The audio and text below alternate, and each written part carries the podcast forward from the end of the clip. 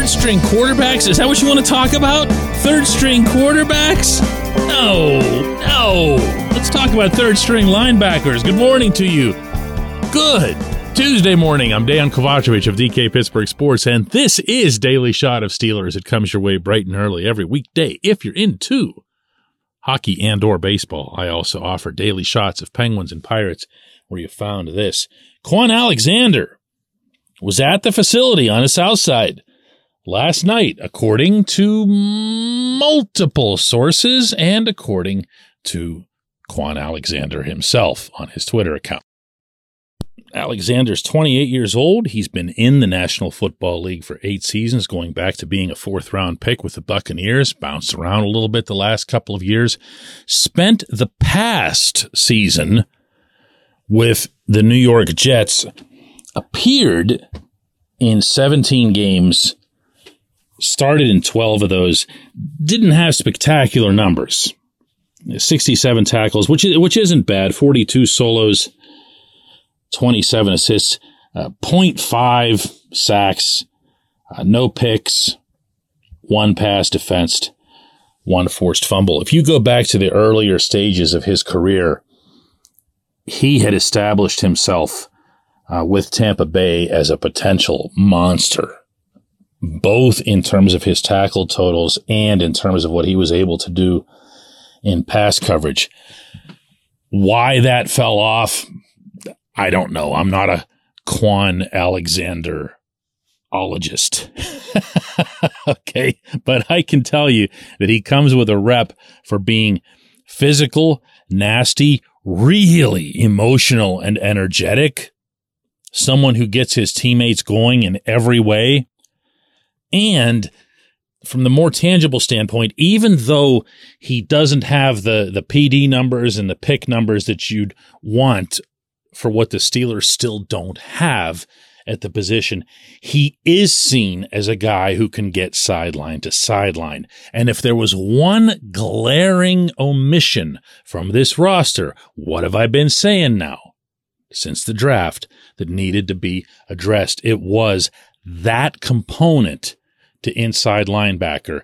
I like what Cole Holcomb and Elandon Roberts are going to bring as professionals, as run stoppers as guys who can uh, feed off of good defensive line performance, get into gaps. But I saw no one who'd be able to fill the role that, that Devin Bush was kind of drafted for. What can you expect at Point Park University in downtown Pittsburgh? Respect Rigor, relevance. That's the Point Park Pledge. You'll be treated with respect while being challenged and supported academically to graduate with career ready, relevant skills. Visit pointpark.edu to learn more. Uh, Bush, I think there was a misconception that at the time that he was taken that he was going to be like a Ryan Shazier type. There, just no. Okay, that wasn't going to happen. Shazier is legitimately special. But Bush, if he excelled at any one thing, it was getting sideline to sideline and making sure that he'd eat alive any screen pass that you'd try.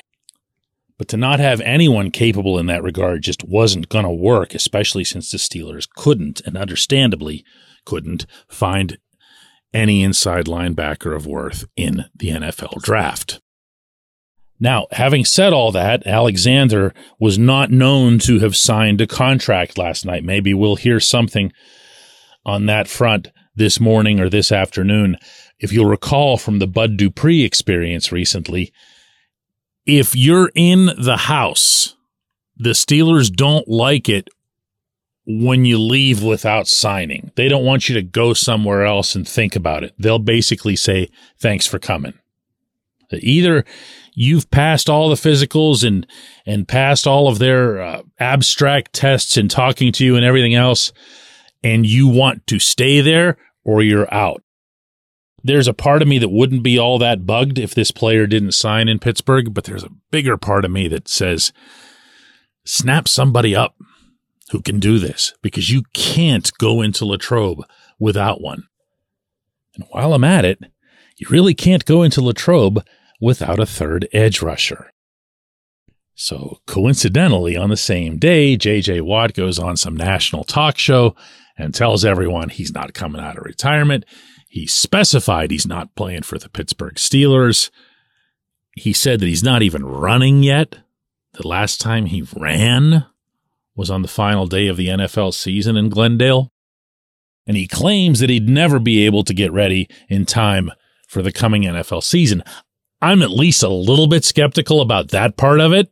I'm not going to doubt the man's words uh, and or his intentions, but I'm definitely going to doubt as to whether or not a superior lifelong athlete like JJ Watt could get himself ready for an NFL training camp if he got started, oh, you know, this morning. But regardless, he's not signed either. So as I'm speaking with you right now, both of these things are still problems. Both of these things still need to be solved. And as you can tell, the free agency market is going to end up looking a lot like this. I just hope that Omar Khan has an open mind and an open approach toward trades. Trades are not something that you see all that often in the National Football League, but they're not unthinkable. You've got something that somebody else wants, they've got something that you want. Wow, you know, why shouldn't that work? Don't do it within the division, but do it somewhere within the other 28 teams. Two, that's it. Two holes left to fill. Here's hoping that Alexander will be one of those at some point today. When we come back, J1Q just might have something to do with the third string quarterback, I know that's all you're thinking about. This segment of Daily Shot is brought to you by our good friends at Mike's Beer Bar. They're located on Federal Street, directly across from PNC Park. Mike has more than 500 beers on tap, including from more than 50 local breweries. Stop in and say hello. Tell Mike we sent you. Mike's Beer Bar,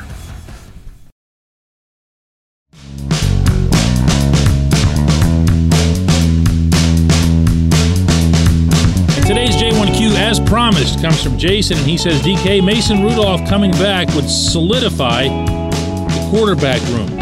Three guys who know the offense, three guys who've gotten it done in a hostile environment.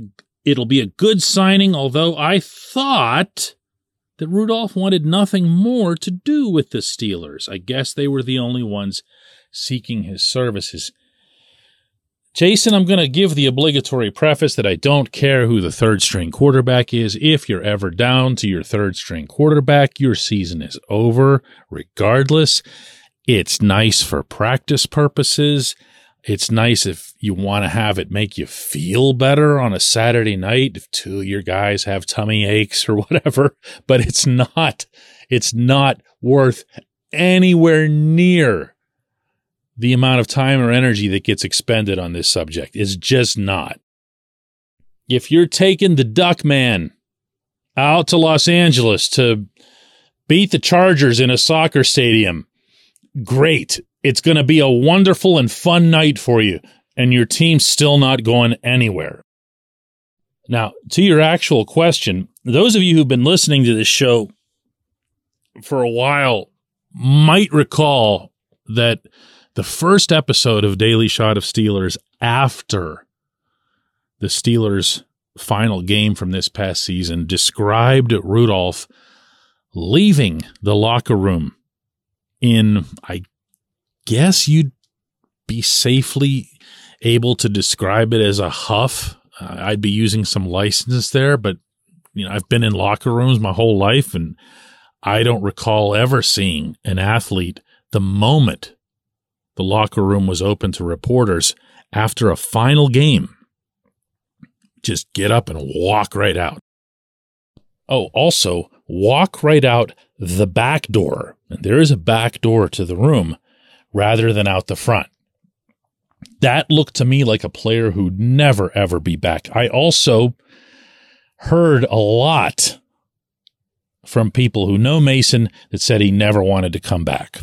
So this isn't some flawed or faulty reporting on my part. I'm telling you what I actually saw and heard. Why is he back? Well, I mean, don't overthink it. There's only so many of these jobs 32 starters. another 32 backups, and once those 64 slots are filled, you're done. You're done. If you're Mason or you're his representation, you've got yourself a chart. You know exactly which team has which quarterbacks, one through like five. It's not just the top two guys, but you definitely know who the top two guys are. And if you don't have an in somewhere as a two, you don't have any hope. You might just get left out completely. So if you're Mason, you think, I, I mean, I got $5 million last year to hold a clipboard. He's not going to get that this year. He's going to get a one year deal. It's probably going to, I'm sure it's going to be into seven figures because that's what you pay an NFL quarterback, an NFL capable quarterback. But it won't be very far into it he just didn't have a choice. There just wasn't anywhere for him to go. There's no doubt in my mind about this scenario, just as there's no doubt in my mind that he had no intention of coming back. But that's the way it goes sometimes. Credit to both sides, both the player and the team, for being able to put that stuff aside and just do what's best for, well, the player and the team. I appreciate the question. I appreciate everyone listening to Daily Shot of Steelers. We'll do another one of these tomorrow.